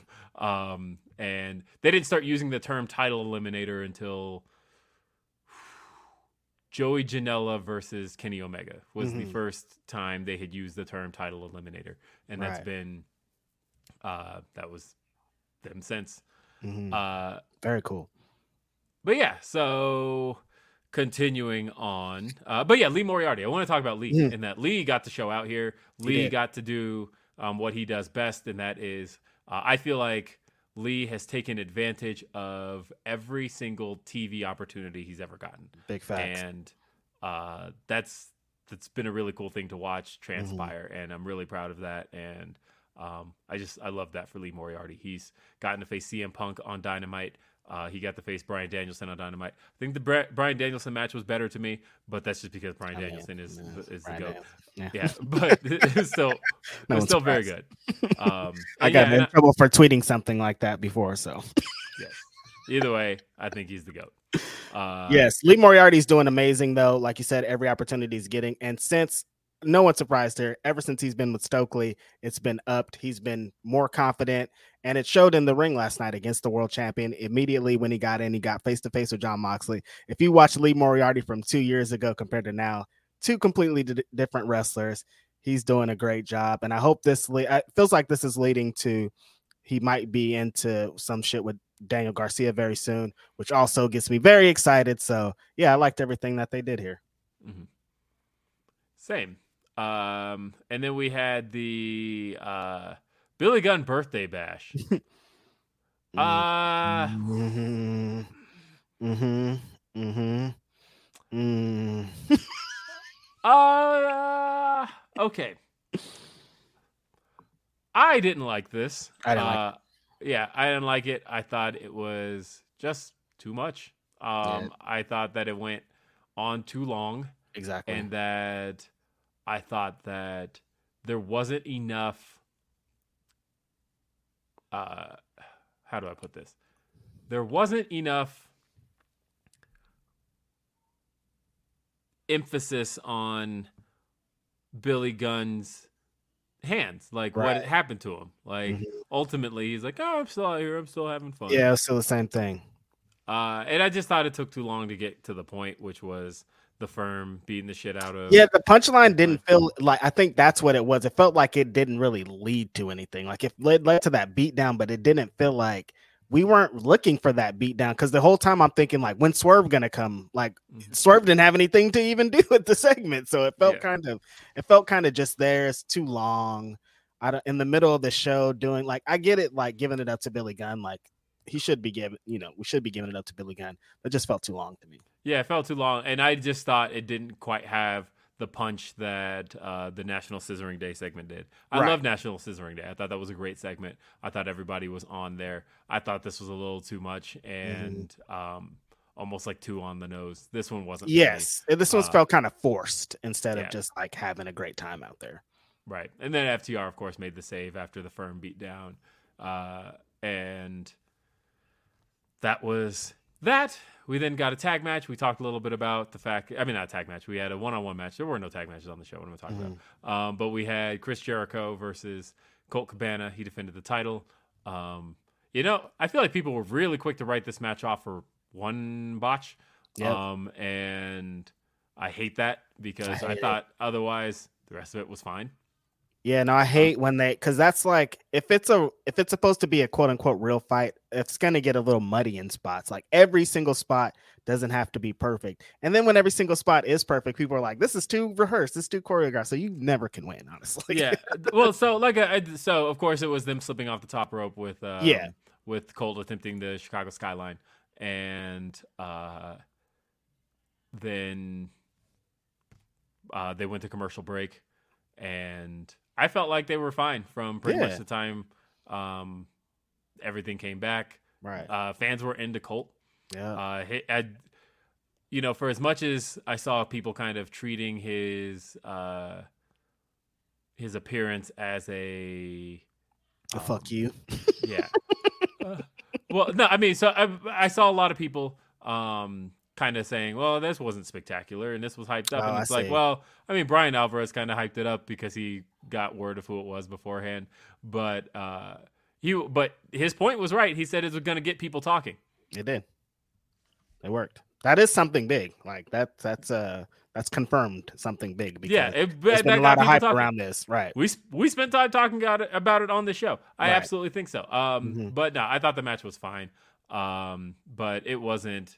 Uh, This was definitely the worst of Chris Jericho's uh yeah. It, it, ROH title defenses. yeah. At worst, I'll say it was fine. Yeah. Um, I think people were so kind of stuck on that one botch of them falling off the top rope that I think they kind of brought every uh, all of the and and I love down. I love Colt Cabana, but he's not like you know he's not like the Mister Five Star Frog you know five star match. He's not about that. He's more about comedy, and so for him to this is fine. I think for, Yeah. for You know what Billy said to me though? My son mentioned, and I, I was very surprised by this. So Chris Jericho wins the match with the Code Breaker, Mhm. and my son is like, Chris Jericho never wins with that move. That's not a finisher. And I was like, Wow, in your lifetime, it has never been a finisher. And I was like, Son, that's Chris Jericho's WWE finisher. Actually, Mhm. that's a move he did use to win matches. And he's like, he hits that move all the time in AEW and it never wins. And I was like, yeah, you're kind of right. Like, Right. if you're a little kid like my son, who's eight years old, so really the last like four years of wrestling from 2018 on has been his most, um, that's what he remembers the most about pro wrestling right now. And so for him, Chris Jericho winning with the Code Breakers a lifetime ago. That's just some shit he does in the middle of a match, and it's always one two kick out. right. A false finish. yeah, if you've been watching wrestling just for the last four years, why would Chris Jericho ever win with the Codebreaker? But that's cool though. I think more matches should be like that. I like Billy's reaction. Like I want to see Sami Zayn win with the Blue Thunder driver. I want to see them win with their signature moves sometimes just to establish that maybe this false finish is going to be the end of the match. It just helps. Yeah. So this is going to help the Codebreaker in the future because people saw him beat somebody with it. Yeah, I could see that too. I was just surprised that my son saw it that way. hmm Uh, we then had a three way for the All Atlantic Championship. This was the best match of the night. This was fun. Yeah, this was very fun. Um, Orange Cassidy, the All Atlantic champion, defended Mhm. against Luchasaurus and Rey Fenix. No, Fenix is there. I'm I'm all in. I like Yeah. this. This was fun. I did. I liked it. I love the Jungle Jack run in. I love that he came in. He did that crossbody block that looked very scary. It looked like the the table almost hit him in the face. It was very scary at points there. I um like Orange Cassidy's run right now. Honestly, I think him being the champion. I think it's like since that Will Ospreay match, he's been pretty on fire. Like I most think- of his matches have been pretty heat. It's crazy. I think every criticism of Orange Cassidy at this stage is completely invalid. How could you even criticize this guy at this Listen, point? He's I all, know. had I all think hitters. I think it's completely invalid now. I think like what can you say about Orange Cassidy now? Where um like I know people were saying this shtick has gotten stale. He's not really running with the shtick anymore. He is like going into all of his matches uh, with intensity now. Mhm. Um I've seen like, did well, he do it at all last night? I'm like, Uh, he did the kicks remember. to Rey Fenix to start, and then um, and and Ray played into him. Ray was like, "Oh yeah, look, he's kicking me." uh, but yeah, so that was pretty much it. Otherwise, Orange Cassidy's been like starting his matches with fire now. right. Um, as far as the the criticism of, oh well, he's too small. Except like, look how ripped Orange Cassidy's gotten. I mean, he's always been ripped, but like that guy's fucking shredded now. yeah, Uh, I don't know. I mean, like his All Atlantic Championship win um, did some huge YouTube numbers. He's like po- proving he's a draw. Yeah. Um, his matches deliver, and like even the people who are like, but he's still a comedy guy. In what way? I, I, Is he? because he brings really- a backpack. Like he has some comedy elements, but he's not a comedy wrestler at all. no. Like I'm like I, when people are like, well, this is the, he's the equivalent of Santino Marella. No, he's not. no, Not he's not. Not even close. Not even close. I hear that all the time, though. I like I said, uh, every Oh. criticism I hear of OC online is like, I feel it, it, it has been invalidated uh, at this point. point, and now I think it's even invalidated by the fact that like you hear from like the Jim Cornettes of the world who are like, uh, uh, "Can you believe that this respected wrestler has to work with Orange Cassidy?" And now you're hearing respected wrestlers around the world asking to work with Orange Cassidy, who are absolutely saying, One I of would- the most respected wrestler wrestlers would kill to have a match with these respected wrestlers. One of the most respected wrestlers in the world said, "I want to have a match with Orange Cassidy." he said two people, Bryan Danielson, who I still I just said is the greatest of all time. yeah, no, I still haven't. Uh, I'm still in my And- feelings about all this. It's crazy. Orange fucking Cassidy. hmm What? What? Yeah. What? So Orange Cassidy, of course, he, retained the title. Um, but I, I actually did enjoy this match quite a Yeah. bit. The match was Um, awesome. Yeah, and but the aftermath of the match was something I didn't see coming at all. I thought Jeff Jarrett was the thing that um, Bryan Alvarez was talking about when he said something big was going to happen on the here. show. But Nope. Shibata's music hits. What? And like that was a thing from uh Forbidden Door I forgot about. That was Mm. something that after Forbidden Door I was like, ah, maybe we'll do Shibata and Orange Cassidy next year. Maybe Orange Cassidy goes to New Japan. Maybe something along those lines happens. Did not even consider that I'm still confused, honestly. I'm like, I was, I think we are all kind of waiting for Suzuki because they were building the internet folklore now is this match with Orange Cassidy, Minoru Suzuki that was supposed to happen, never happened. It's been in the air. They've been telling Tony to book this match. So I was watching this match expecting Minoru Suzuki to come out at the end. that's what I thought. Go hype. It was going to be great. And then Shibata comes. Yeah, I thought this was gonna be a Kaze Ray night. Like, yeah, is what I and thought, then yeah. when so it's all happening, he gets in the ring, he has a stare, and I'm still sitting confused. I'm like, is he is Suzuki is he gonna sign the contract for Suzuki? Like, I don't know what's going on. And then Orange hands him the contract and he signs it himself. And I'm just like, what? How? What? What do you and Yeah. it's gonna happen on Friday? What? yeah. I'm still very confused about this whole thing. I'm excited.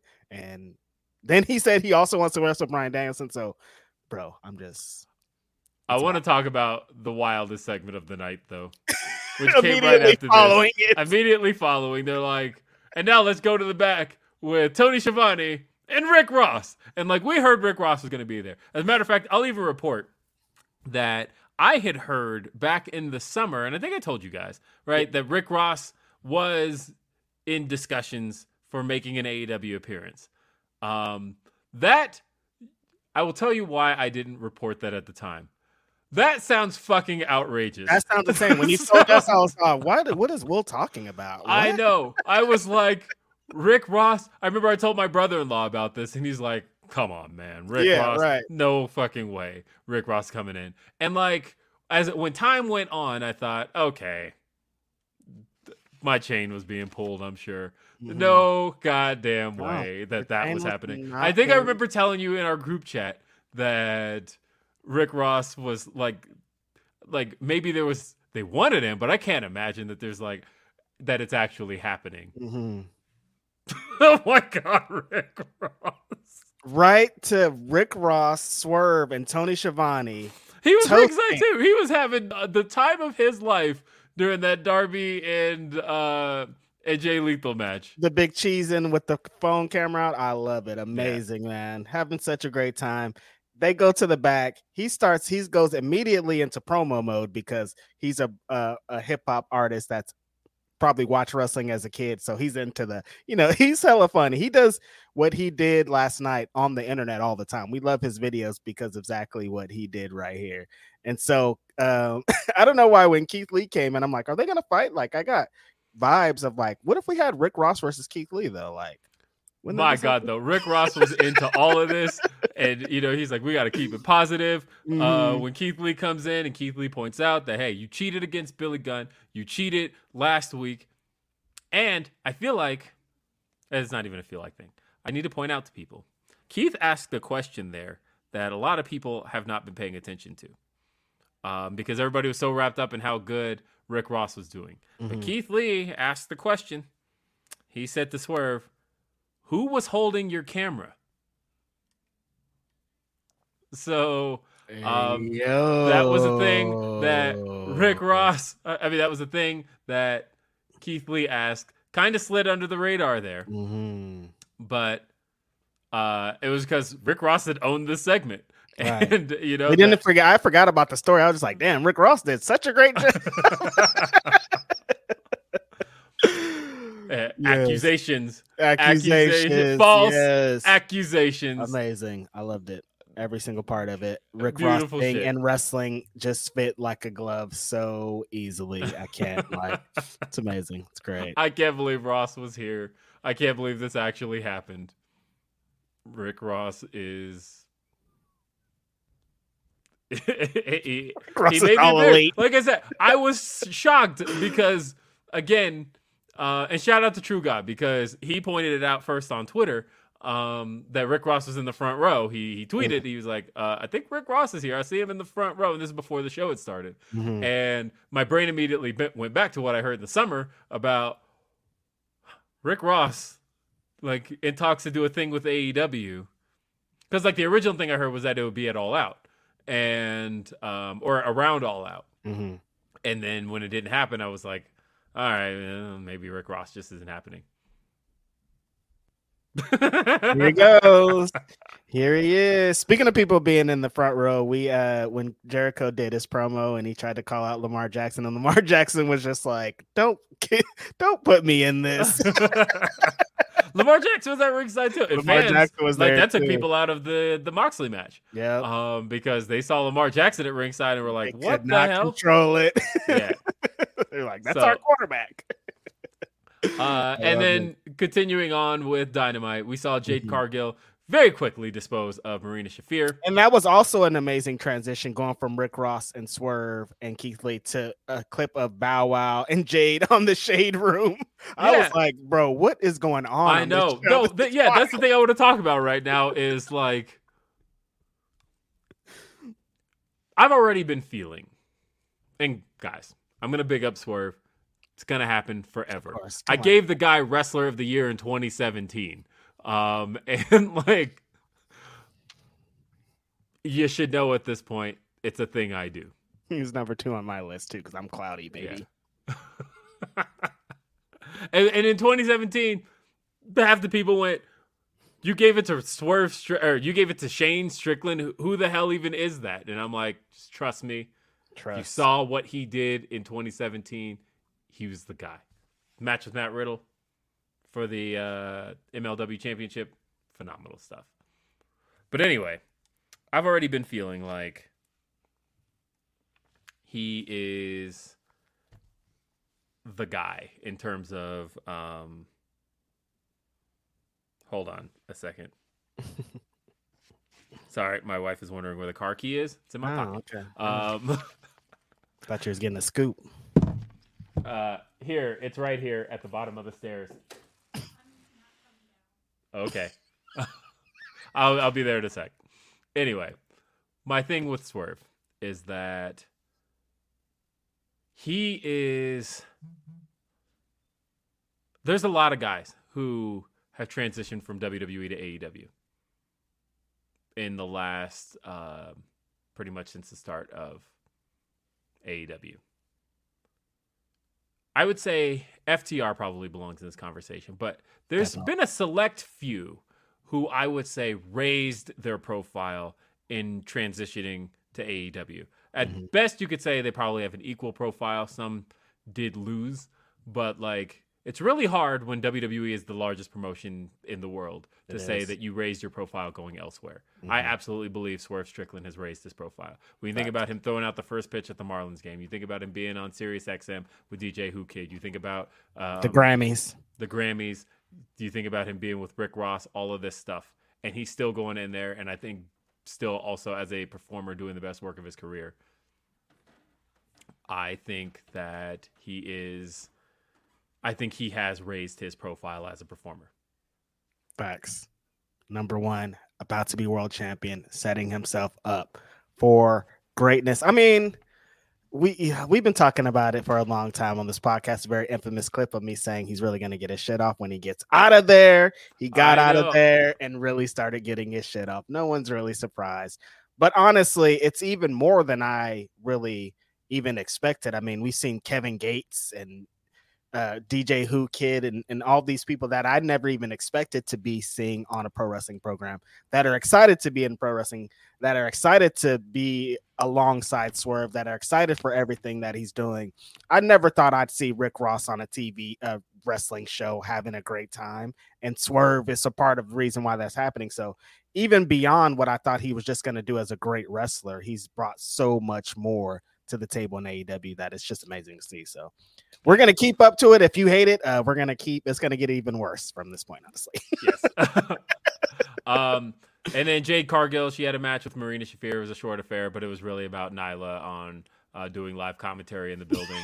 um, and what can we say about Nyla Rose? Honestly, Yeah, like I, I know that there's there's one particular person trying to make a big stink about this on Twitter, but like, dude, it was a two minute and twenty second match. The fuck are we even doing here? And finally, in the main event, we saw Samoa Joe take on Brian Cage. Guys, I forget how good Brian Cage is. Um, I would even say that Brian Cage was better than Samoa Joe here. Um, Brian Cage, he's actually good. I like this match. I did like this match as well. Um, I, I probably wouldn't have put this in the main event just because of the uh, the stature of the Ring of Honor World Title match. Right, But Brian Cage did what he was supposed to do. he did. He, was did. very He- good here. He did. Uh, he showed why Brian Cage is Brian Cage. That pump handle thing he did to Joe, where he flipped him like no one does. Joe, like what they're saying on commentary, no one does Joe like that. Uh, he did all the shit. Get Mister Get My Shit In. That was Brian Cage right here on display, going ham, being a powerhouse, doing all the wild shit he can against an opponent that usually, like he usually he does this against a lot of guys, but seeing him do it against Samoa Joe is super impressive. I like the way that they've been using Samoa Joe in whatever positions they're putting him in. They know that he's a big deal. They know that he's gonna deliver in whatever position that he's put in, and he did it here.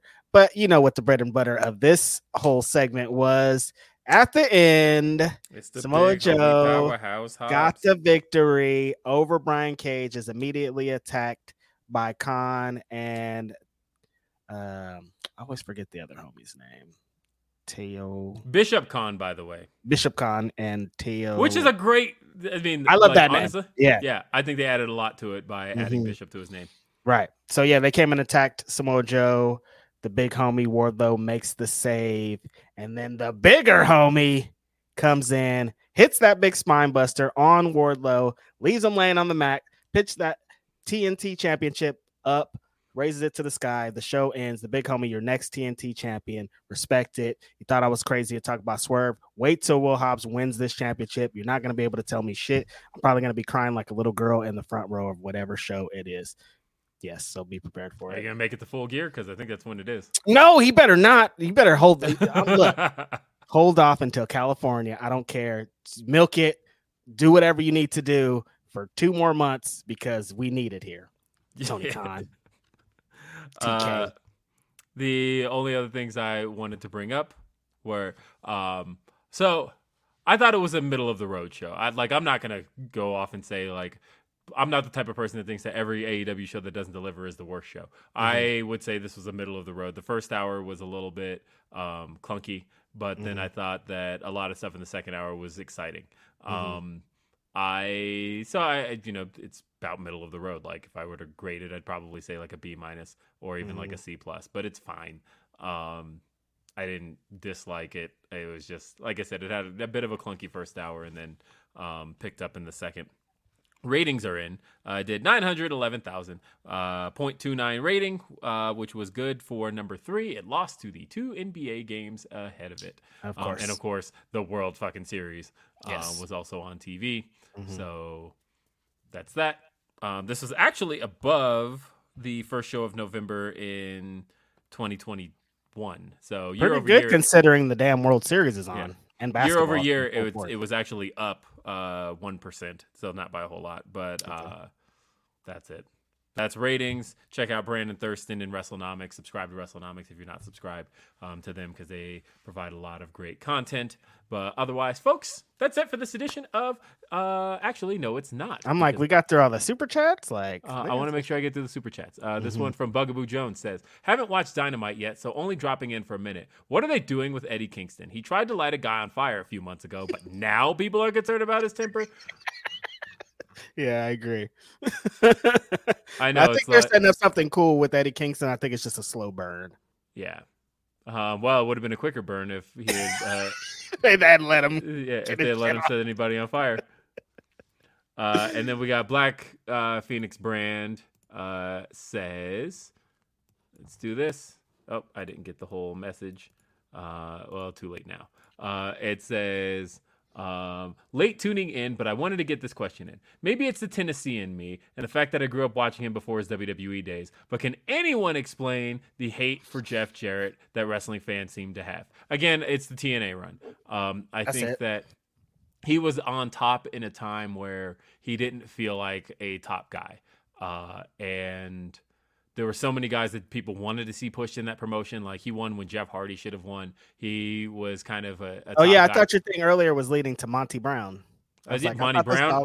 Monty Brown. Yeah, Yeah. Monty Brown. That was another Mhm. one that people wanted to see win. Um, Raven. Mhm. Uh, there was a lot of guys at that time period that people wanted to see on top in Impact, and they just didn't get to see it because Jeff Jarrett. Uh, and like, it is nice that AEW in its existence hasn't quite had anybody in that role yet Mhm. of like a guy who's in a huge position of power who is holding the belt hostage. Like Kenny was the closest, but people were screaming for Kenny to be champion, Yeah, not seriously. wanting him to. Like people were saying maybe he should win at Full Gear last year. Like AEW. Yeah, I don't think anybody has done it like Jeff Jarrett has done it. It's like so different because his like like even when Kenny did it, like his hands weren't in as many pots as like Jeff Jarrett's hand. Like this cut like Impact and TNA existed because he got the money and like he was just so connected. And for him to not give it up for so long, it wasn't like he just it's just like you knew he wasn't supposed to be in the positions because there were guys better than him and he was doing it felt like a lot of it was out of spite. So I think that's why people like are connected to that. So I think he'll be able to live it down though. He's done a lot of things that that people are just like, ah, it's Jeff Jarrett. Yep. But that's it for this edition of Day After Dynamite. Tune in tomorrow at noon Eastern, 9 a.m. Pacific, um, for a brand new edition of Grapsody, and that'll feature myself and Media Man Righteous Reg. Um, until next time, though, folks. Peace. I got. BetMGM has an unreal deal for sports fans in Virginia. Turn $5 into $150 instantly when you place your first wager at BetMGM. Simply download the BetMGM app and sign up using code Champion150. Then, place a $5 wager on any sport. You'll receive $150 in bonus bets, regardless of your wager's outcome. And if you think the fun stops there, the King of Sportsbooks has plenty of surprises in store. Check out daily promotions, same game parlays, live bets, and so much more. Download the app in Virginia today and get $150 in bonus bets instantly from your first wager. Only at BetMGM. BetMGM and GameSense remind you to play responsibly. See BetMGM.com for terms. 21 plus only, Virginia only. New customer offer. Subject to eligibility requirements. Rewards are non withdrawable bonus bets that expire in seven days. Please gamble responsibly. Gambling problem? Call 1 800 Gambler. Promotional offer not available in Washington, D.C.